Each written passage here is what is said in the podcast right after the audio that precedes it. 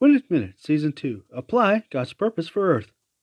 One of the important points considered in this particular series was that God purposed to be with mankind, removing pain and death, for instance. Greek philosophy had defined the soul as immortal, as if all persons must leave their body at death and face a judgment to either heaven or hell. This philosophy tried to reign supreme in times past, even over the inspired Word of God. But God and His Word are primary sources of divine truth rather than the ideas of man. According to God's Word, the first man became a living soul, or flesh and blood creature. It is the spirit, not the soul, that may return to God if death occurs. As Ezekiel 18 says, the soul that is sinning in itself will die.